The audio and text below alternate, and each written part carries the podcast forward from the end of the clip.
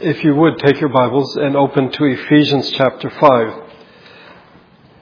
as well as Colossians chapter 4. We will get to these at the end of the sermon, so open there and then keep your finger. We'll come back to it later. Grateful for Titus speaking last week on Psalm 126, continuing the series on the Songs of Ascent. And, gave us a lot to think about. We have been looking at the matter of time, seeking to construct a theology, a Christian theology of time. Philosophers and others have tried to come up with clever answers as to what is time, but it is difficult for us as human beings to, in fact, understand it objectively. As I've mentioned, the Chinese proverb, if you want to know what water is, the fish is the last thing to ask, because it's what they swim in, and we swim in time. And so for us to understand time, to define it, I think is very difficult. But we began in the first sermon to sort of establish some things. That time is a creation. It's something that God created. As such, time is a gift. What God has created, His creation, space and time, the material and the invisible, are in fact gift and are to be received with thanksgiving. The years that God has given us, we should be grateful for. We also saw that God is not limited by time. God is the creator. He stands outside of creation as well as He is inside of creation. He's only bound by His character, His nature. He is not bound by time. Time as something that is created is not infinite. It is limited. But it is also limiting. In the same way that I can't walk through this post over here, I cannot manipulate time. That is, I can't go back in time or go forward in time. It's the stuff of human imagination. But the reality is, time limits us. We are in the present. This is where we are supposed to be. Memory can take us to the past. Imagination can take us to the future, but we live here in this present moment. And then something that perhaps we had not, I mentioned it, but generally we don't think of. Time has been affected by the fall. It has become a burden to human beings. It has become frustrating. But as such, it is something that is redeemable. We examined three dominant views of time: the cyclical, in which time is an ever-moving wheel, but it never goes anywhere; the covenantal, which tells us that time and history have meaning, meaning that God gives it; and then the chronological, which is the modern view. And the crucial difference between the covenantal and the chronological is what gives things meaning. In the chronological, we are the ones who decide if an event is important. We decide if a person is important, if a choice is important, if it has meaning. In the covenantal, it is God who assigns meaning. And God as the creator should know better than us. But in rebellion, I think we have turned away from that. We see meaning as what human beings say it is. Today, I want to talk about the distortions of time, or perhaps we might say the abuses of time. Because if time is a creation, then the principles that apply for us dealing with the material creation, I think, can be applied to our approach or our use of time as well.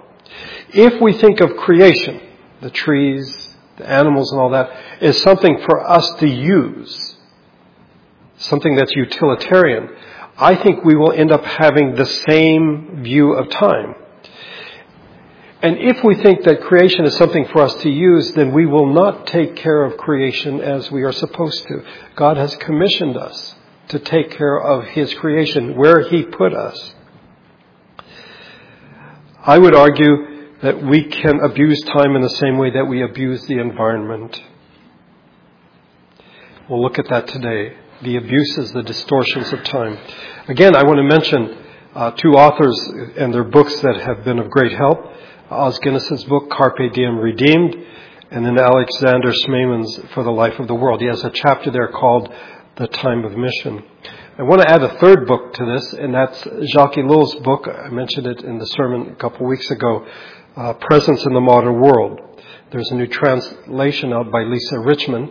Originally, this was written in French in 1948. It is as insightful today as it was back then. We live in a culture that privileges the present over the past. And the future is imagined to either be utopian or dystopian. And if you think of all the movies or TV series, The Walking Dead, Hunger Games, Divergent, all these things project a very dystopian, a very difficult, a very dark view of the future. But the present is always seen as wonderful. It's privileged. But as we begin here, looking at the abuses of time, let's establish that the past, the present, and the future should never be divided. We speak of that way because it helps us to deal with it. But Oz Guinness writes in his book, the three faces of time are one and indivisible. They are one before God. And they are far more intertwined and omnipresent in our lives than we often realize. We like to imagine that the future is somewhat distant and the past is also remote. But in fact, there is this continuum where God has put us. Certainly, there is a time in which the past is no longer and the future is not yet. But we must be careful. We must take care. As one writer has noted, the past may be no longer, but it is still present. And the future is not yet, but it is already present, whether through our hopes, visions, excitement, anxieties, or fears. God's people, that's us today, should appreciate the past, the present, and the future equally when it is appropriate. And we should guard our relationship to each of these three with vigilance and care. But we live in a world in which these three are, in fact, abused. They are distorted. I'll spend the most time on the distortion of the past, the least on the distortion of the future, but bear with me if you would. One finds in Scripture more in the Old Testament, 182 times verses 50 in the New Testament, the idea of remembering, the command to remember, do not forget. It's not to say that it's an Old Testament thing versus a New Testament matter. In fact, we have just had communion, which is a call to remember. We proclaim his death until he comes. We do this in remembrance of him. But as we saw in the series on memory, remembering is much more than recall. What is important for those who remember the past is the way that we respond to it. Our memory of the past, because we're fallen, may in fact be quite faulty. That when we recall things, we may not get things right, which is one of the wonderful things about being married, because together you share a memory and you can correct each other like, no, this is what happened. Family reunions are great for that because you can talk about the past. But there is a huge difference between living with the past, remembering, and living in the past. The first one is positive and life-giving, as you live with the past. The second is, I think, nostalgia, and actually can be negative and life-threatening. Again, quoting Oz Guinness, today a key way in which modern people distort the past or abuse the past is through victimhood and hate. The Enlightenment envisioned a more advanced humanity, that as things would, humanity would just progress and progress and progress.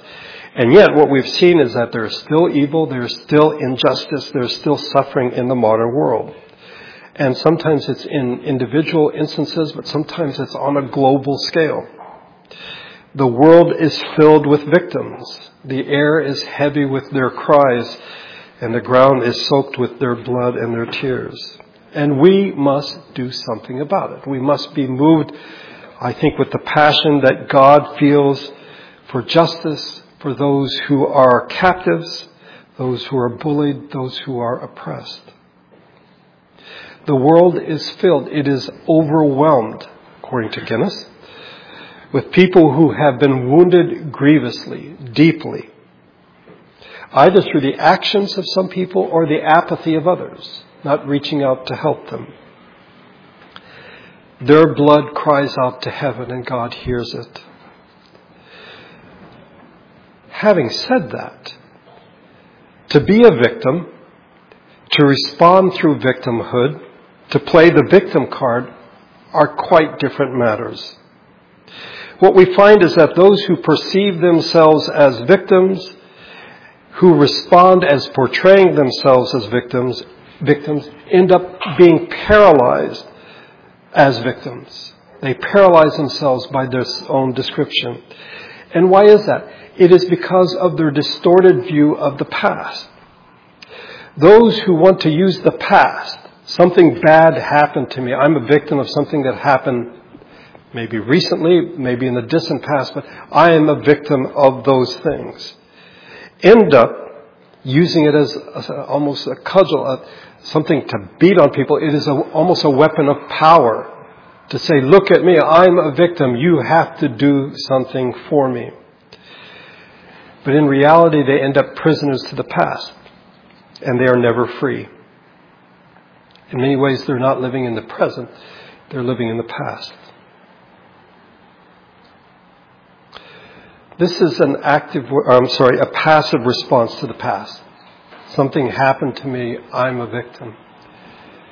A more active response to this is, in fact, hatred. Let's be clear. I'm not in any way discounting that people have been mistreated, have been abused, have had terrible things happen to them. But if the person who is the victim responds with hatred, then in fact, the victim turned hater only perpetuates the situation, the problem. Hate spreads the malice, and it comes to infect both sides, the one who did wrong and the one who was wronged. But it is the victim, the one who is wrong, who is doubly so, because first of all, they were victimized by the hateful thing that was done to them, but then they become a victim of their own hatred. They are a prisoner now because they seem to be not be able to do anything but hate. That is the active response to the passive, look at me, I'm a victim. Rabbi Jonathan Sacks wrote, a people driven by hate are not, cannot be free. To be free, you have to let go of hate. Victim playing perpetuates victimhood, and hatred corrupts the hater. So what is the answer to this abuse of the past? In a word, forgiveness. Both attitudes of victimhood and hatred keep the past alive and maintain its poison. The evil thing that was done there, in a sense, almost remains alive because the victim says, look what happened to me, this terrible thing happened to me, and it keeps it alive. Or if someone responds in hatred, they're hating someone for something that was done in the past, it keeps the past going, which is not meant to be because we are now in the present.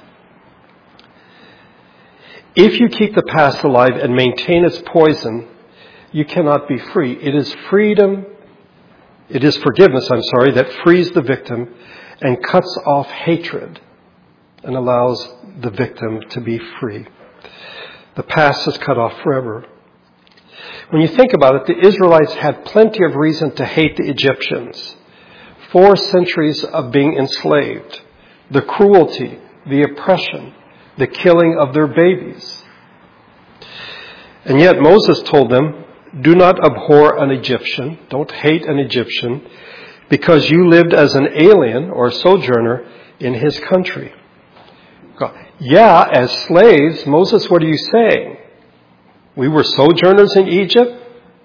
Yes, you were. And if you hate an Egyptian because of something that happened, perhaps not even to you, but your father, your grandfather, great-grandfather, you perpetuate that. No, you are not to hate them. Hatred is not the answer. Jesus tells us, you've heard that it was said, love your neighbor, do good to those who hate you and hate your enemy.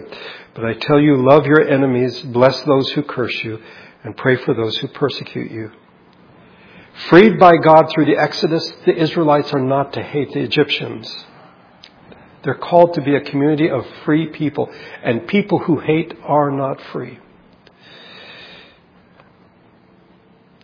In the New Testament, we are freed from the slavery of sin, and we are not to be people of hatred. We are to be free people. If you pursue justice with hatred, this will only lead to more evil and even greater injustice. To be reconciling and restorative, justice must be pursued with an eye to the possibility of genuine repentance, genuine forgiveness, genuine reconciliation. The past is always present. Certainly it's not dead. But forgiveness can, in fact, take the poison out of the past. So we're not poisoned by it, if you wish. We are not weakened by it. As a result, the past can no longer kill the present, but in fact sets it free and allows it to move toward the future. It can be argued for this to happen, there has to be repentance, a change of thinking, that someone has to admit that they did wrong, they have to confess that they did wrong, and then they have to say, I'm not going to do it anymore. Yes, that's right. That's all well and good. But what if the person who wronged you does not say they're sorry? What if they don't repent? What if, in fact, there's a good possibility that they're going to do it to you again? We are called to forgive anyway. And we hear the words of Jesus on the cross, Father, forgive them, for they know not what they do. Let's be clear. Evil and wrong deeds are nothing. They will never be anything but evil and wrong deeds. We are not trying to diminish them in any way. They need to be identified. They need to be addressed. What you did to me was wrong. What this person did to this other person was wrong. What this nation did to another nation was wrong. But we can, in fact, keep it from, like yeast, growing and growing and growing. We can contain it in two significant ways. First of all, on the part of the wrongdoer, the person who did something wrong. If he or she repents, then they can look back later in time at what they have done, and they can say, what I did was wrong. They can consider their motives and think, I did that for the wrong reason. What they did is still there, okay? What they did is still there. You can't undo it, okay? But they can, in fact, begin to repent. What's done is done and can't be undone. But the intent can be dealt with. If someone did something horrible out of hatred, out of anger, they could say, I need to deal with my anger and with my hatred. One who repents and confesses goes on the record against himself or herself. What I did was wrong, and my motives were wrong.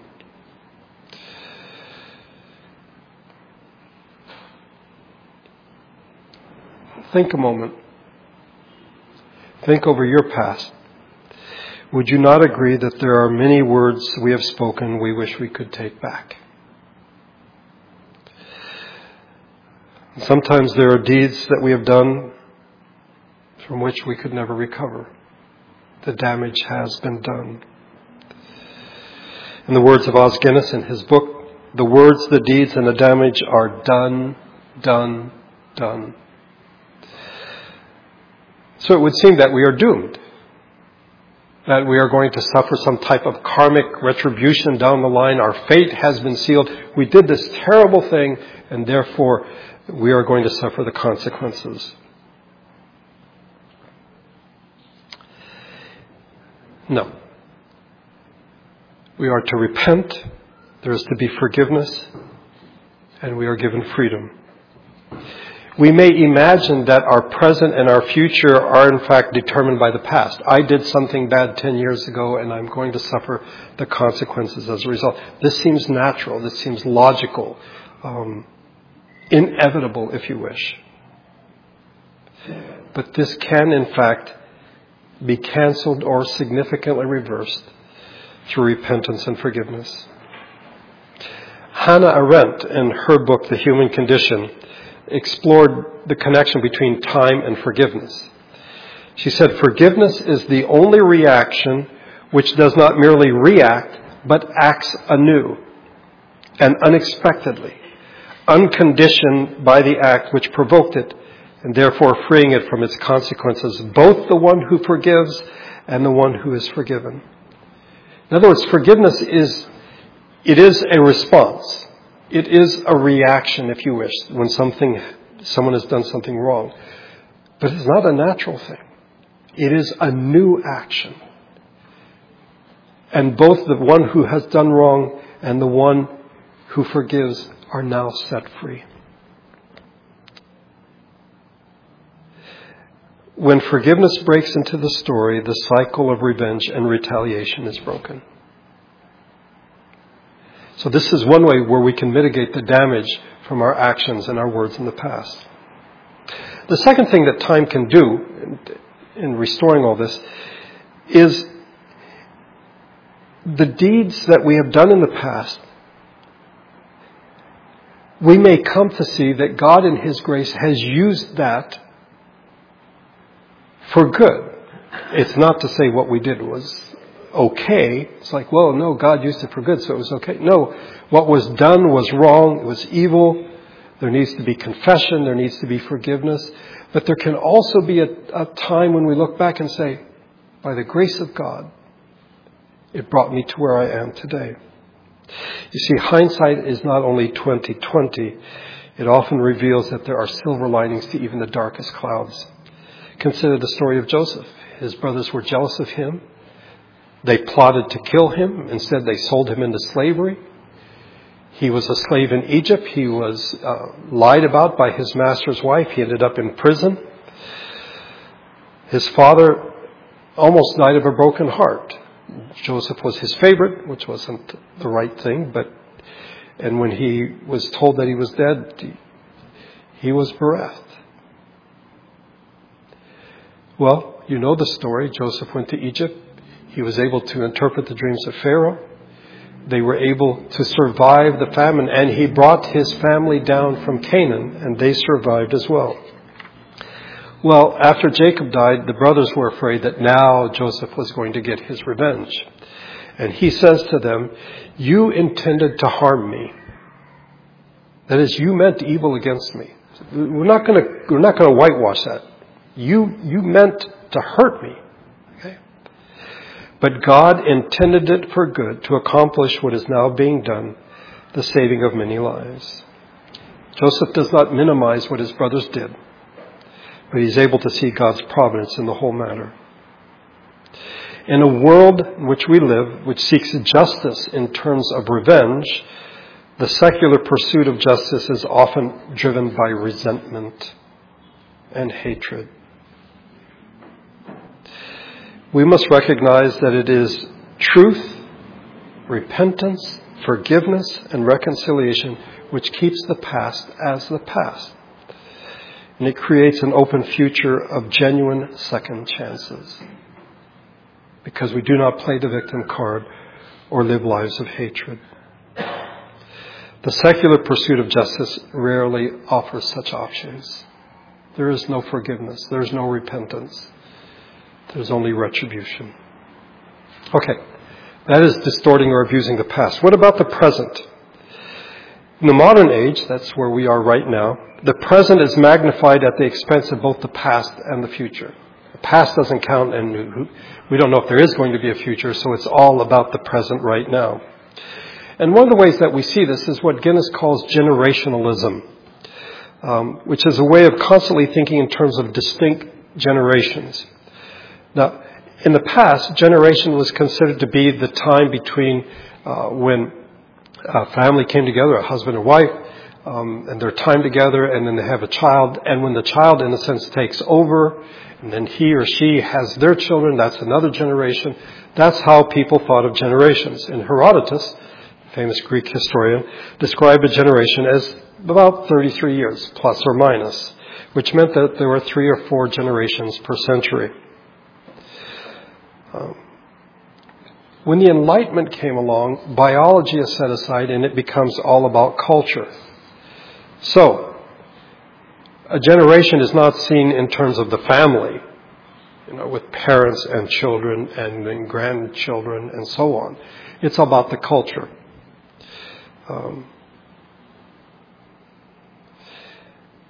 And in the Enlightenment, the new and the young are elevated as being better and more important. The elders, the parents, are discounted. And I think that's why it's about culture and no longer about family. In the modern era, time is sped up. So if you consider the 20th century, we have the lost generation, that's post-World War I, the greatest generation of World War II, the silent generation, which is post-World War II, the baby boomers, Generation X, Generation Y, or the millennials, and then Generation Z. 7 generations in 1 century. But this isn't about families. This isn't about biology. This is about culture. And as a result, we begin to have these distinct groups within the present. Again, he calls it generationalism. Let me give you a partial list of how generation is now used. It's now used as a key to describing identity. I'm a child of the 60s. He's a baby boomer. She's a millennial. Becomes a new form of tribal identity. Secondly, generation becomes a new form of relativism. In my generation, this is what we think is right. You don't understand. You're not from my generation. And again, not an age group per se, but a cultural group. Thirdly, generation becomes a reinforcement of the crisis of authority and a repudiation of the wisdom of experience. Previous generation, that culture is bad, this, the new, is better, and so we will reject any wisdom that they might in fact have. Fourthly, generationalism helps to undermine wider and longer frames of responsibility and solidarity. So, since this abuse of the present thinks only about the present in terms of a cultural generation, we have deficit spending. Let our kids pay for it. Our grandkids pay for the deficit. You have environmental degradation. Let them deal with it. You have generational murder. It's called abortion. You have the social security crisis. It's generational war. Why should the younger generation pay for the older generation to stay alive? And then there is the question, what has the future ever done for us? Why should I be concerned about the future? What has it ever done for us? Dostoevsky wrote, this is over a century and a half ago, "Why should I love my neighbor or posterity, which I shall never see, which will know nothing about me, and which in turn will disappear without leaving any traces or memories." In other words, why should I care about the future? They'll never know who I am. I won't know who they are. Why should I care? Generationalism, I think, can be summed up as tyranny of the now. By the way, if you remember the chronological vision of time, precision, pressure. Yeah, that's what generationalism is. Fifthly, generationalism adds to the breakdown of living tradition and sustainability. G.K. Chesterton said, "Tradition as the living faith of the dead becomes the dead faith of the living." In other words, the faith of our fathers, those who came before us, they're dead, but their faith lives on. Now, in the present moment, that's a dead faith in this living generation. Sixthly, generationalism parallels radical modern individualism. It's all about me and me and me. It also reinforces this naive view of the future and a naive view of human nature. that we're going to have utopia down the road.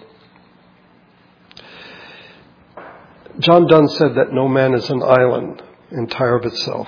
If we could rephrase that, we should say no generation is an island entire of itself. If nothing else, I mean, this people should know better than this. If nothing else, they should remember that the actions of previous generations have affected this current generation. Children who have been abused should recognize that the past, in fact, does affect the present. You can't just live in an insular, say, I'm of this generation.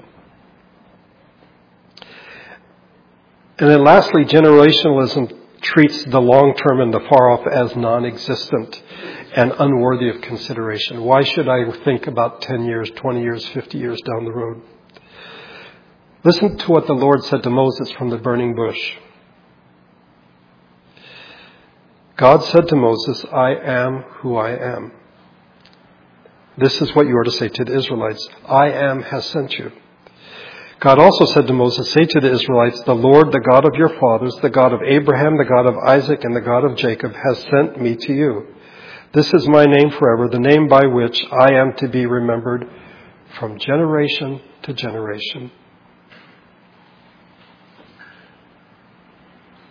Abraham was more than 500, 600 years earlier. But the God of Abraham is their God and will be the God of their children and their grandchildren and so on. At renewing the covenant, as they reach the end of the wilderness experience and they're getting ready to go into the promised land, Moses says, I am making this covenant with its oath not only for you who are standing here with us today in the presence of the Lord our God, but also with those who are not here today. Our descendants. You can't simply think of yourself or your own cultural generation. When Nebuchadnezzar returned to his senses after living like an animal, how great are his signs, that's God. How mighty his wonders. His kingdom is an everlasting kingdom, an eternal kingdom. His dominion endures from generation to generation. The beginning of Moses' Psalm, Psalm 90, Lord, you have been our dwelling place throughout all generations. This is to say that this abuse of the present, this generationalism, in fact, runs counter to what we find in Scripture, who we know God to be, and the biblical view of generations, as each generation will walk almost as a parade before the face of God. It is a distortion of the present. And then there's the distortion, the abuse of the future. And this will be brief because we've already looked at the matter of progressivism in the second sermon in this series. It begins with the naive view that everything is just going to get better and better and better, that human nature will just improve. It will be constant, it will be automatic, it will be self-evident. And so there is a belief that the newer must be truer and the latest must be the greatest. Those who came before us, that must be inferior. They're below us in the scale of things as we're going and getting better and better. But also, it is seen as inferior because it isn't the same way we think. And we're better than them, and so we discard what they have to say.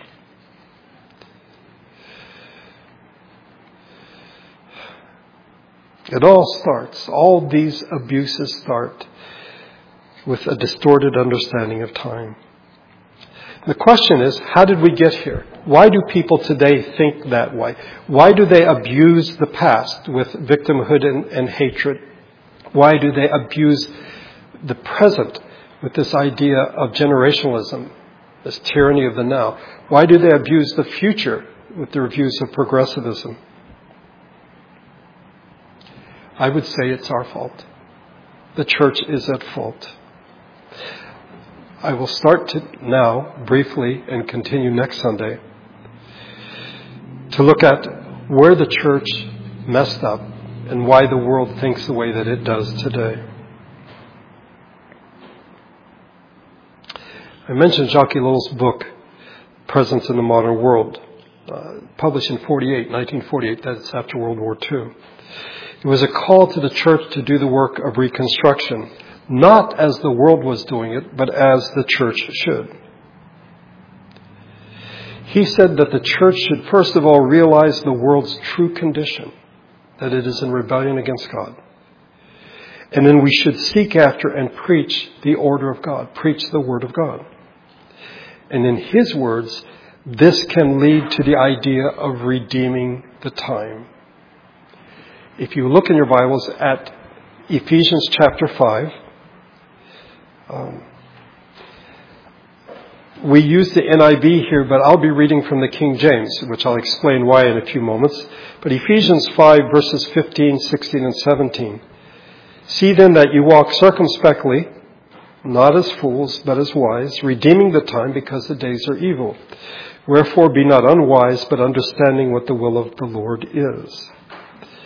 And then in Colossians chapter 4, verses 5 and 6, walk in wisdom toward those or them that are without, redeeming the time. Let your speech be always with grace, seasoned with salt, that you may know how you ought to answer every man.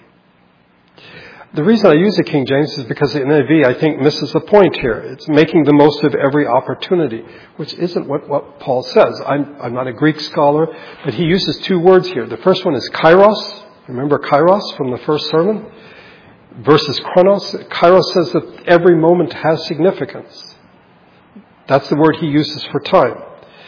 And the word for redeem is the word he uses throughout his epistles for what Jesus has done for us. That Jesus has redeemed us from the curse of the law. So it is literally redeeming time. And for the life of me, I'm not sure why they did it that way. Elo sees Paul as saying that time is in fact enslaved. As we've seen, it's as a result of the fall. It needs to be redeemed. It needs to be set free. And this all fits in with the idea of time as creation, created by God, being in a fallen state due to the sin of Adam and Eve. It is both enslaved and enslaving. As Elul sees it, there's a threefold progression here. And if you look at either the passage in Ephesians or in Colossians, there's first of all how we are to live, our conduct, our ethics. That is to say, we are to walk carefully, circumspectly. Secondly, we are to redeem the time. And then thirdly, what we say or our preaching, our knowledge of God's will. It is the center issue, redeeming the time, that is the pivot for both our conduct and understanding and preaching the gospel of the Lord Jesus Christ. But I think the church has lost this. They've lost sight of the fact that we are to redeem time. Our view of time is much more chronological, I think, than it is covenantal. We see the source of meaning as coming from us. We determine whether or not we are successful, whether or not we are happy, whether or not we have done great things, rather than recognizing that one day we will stand before God. And so the distortions that we've been talking about, abusing the past, abusing the present, abusing the future, let's not say those people out there, the church is guilty of this. Because we have not embraced the biblical view of time. If we are to redeem the time, as Paul tells us, I think we need to begin by redeeming our vision of time as God intends. I think our vision of time, our view of time, is very secular. It's very modern. It's not biblical. So we need to get back on track and then begin the work of redeeming the time.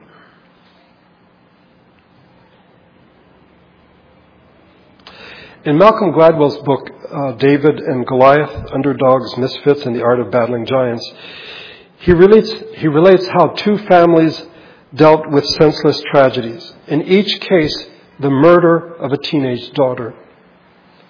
Mike Reynolds up in Fresno, his 18-year-old daughter was coming back from a wedding, and as she was getting into a car, two recently released convicts who are meth addicts, tried to steal her purse. She resisted, and one of them shot her in the head and killed her. And what was his response? Mike Reynolds led the initiative to the three strikes law. 3 felonies and you're in prison for the rest of your life. This happened in 1992, and Malcolm Gladwell interviewed him several decades later. And he said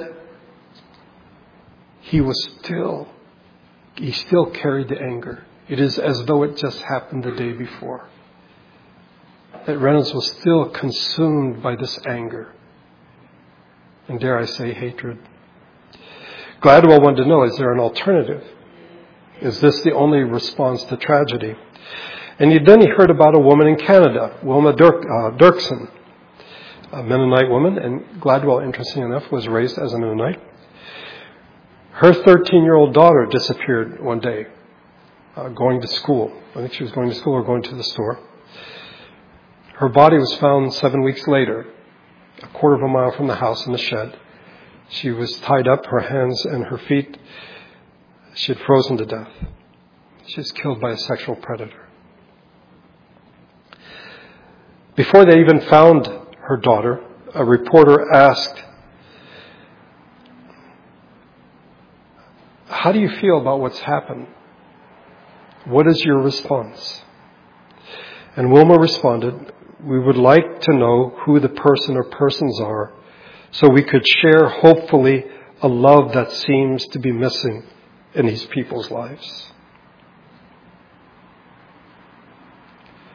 There are other stories like this. A similar story in Pennsylvania, in Amish country, in which a 5-year-old boy was struck and critically injured by a speeding car driven by a drunk teenager. The mother of the 5-year-old came up to the police cruiser where the teenager was sitting in the back seat, and she asked to speak to the investigating officer. She said, "Please take care of the boy." He thought she was talking about her 5-year-old. He said the ambulance people and doctor will do the best they can. It's in God's hands. She pointed to the suspect in the car. I mean the driver. We forgive him. This is a Christian view of time. This does not hold on. I'm a victim. Look at what this person has done to my family. This is not holding on to hatred. This is saying, we forgive this boy for what he has done, and we are concerned for him. It's a clear view of things. It's a biblical view of time and history. No victimhood. No hatred. Were these things that were done horrible? Absolutely. Cannot imagine what Wilma Dirksen went through, waiting 7 weeks to know what happened to her daughter and then finding out what, in fact, did happen to her. And the man who did this was not caught until 20 years later. But her answer, as with the Amish mother, was forgiveness. And this is redeeming time. Rather than allowing the poison of the past to live a strong life in our lives in the present, there is to be forgiveness and letting it go. If we as God's people don't have a right view, redeeming the time, if we abuse the past, if we abuse the present, if we abuse the future, why should we expect those outside to have a correct view of time? The gift that God has given us.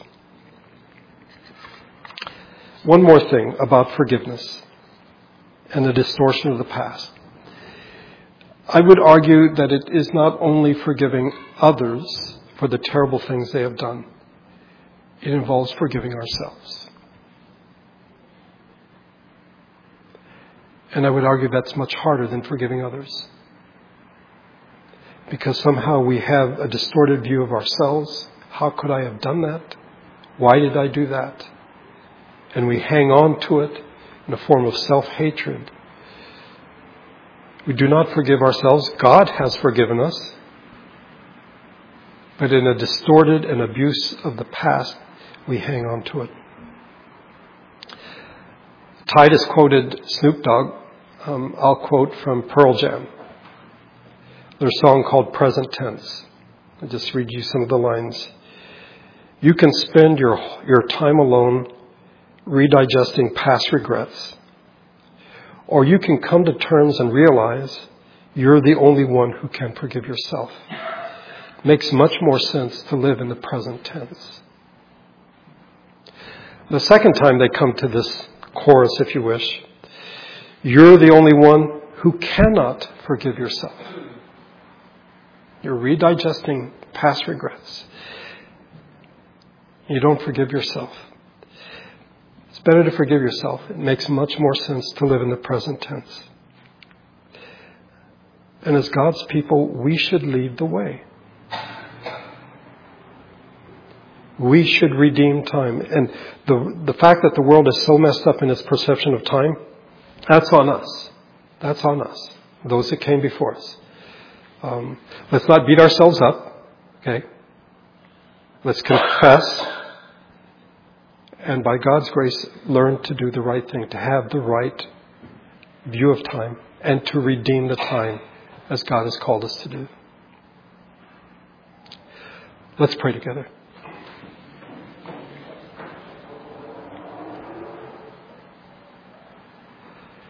Our Father, we live in a time in which time seems to be going so fast that to sit down and take the time to consider time itself, a biblical view, one would almost say, I don't have the time to do that. But in the same way that we are to redeem our families, creation, we are also to redeem time. And we need to recognize how infected we are by the surrounding culture, which in many ways is a result of previous generations of our brothers and sisters who've had a faulty view of time. May we not beat them up or beat ourselves up for our failures, but confess our failure, forgive those who have come before us, and by your grace, have a biblical view of time.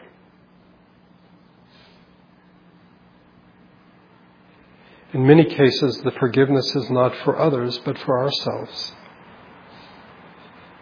When we think of the things that we have done, the things we have said, and we relive them over and over again, allowing that poison to infect our minds. By your grace, may we forgive ourselves. You've already forgiven us. Why are we hanging on to those things? May we forgive those who have wronged us.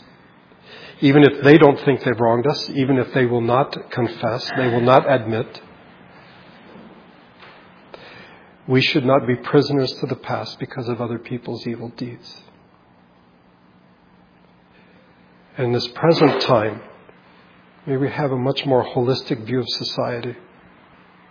Instead of dividing up into tribes of different generations,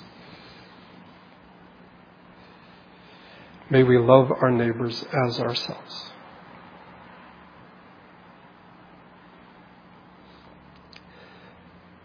By your Spirit, cause us to think on these things in the days to come. Thank you for bringing us together today to worship you in spirit and in truth. We look forward to the coming week, which you've already set up ahead of time. But you're there, you'll be with us every step of the way. We are grateful for Jason and Gwen, their 10th anniversary coming up, and Gwen's mom's 75th birthday. All wonderful reminders of your grace. So may your grace and your Spirit go with us as we leave this place today. I pray in Jesus' name. Amen.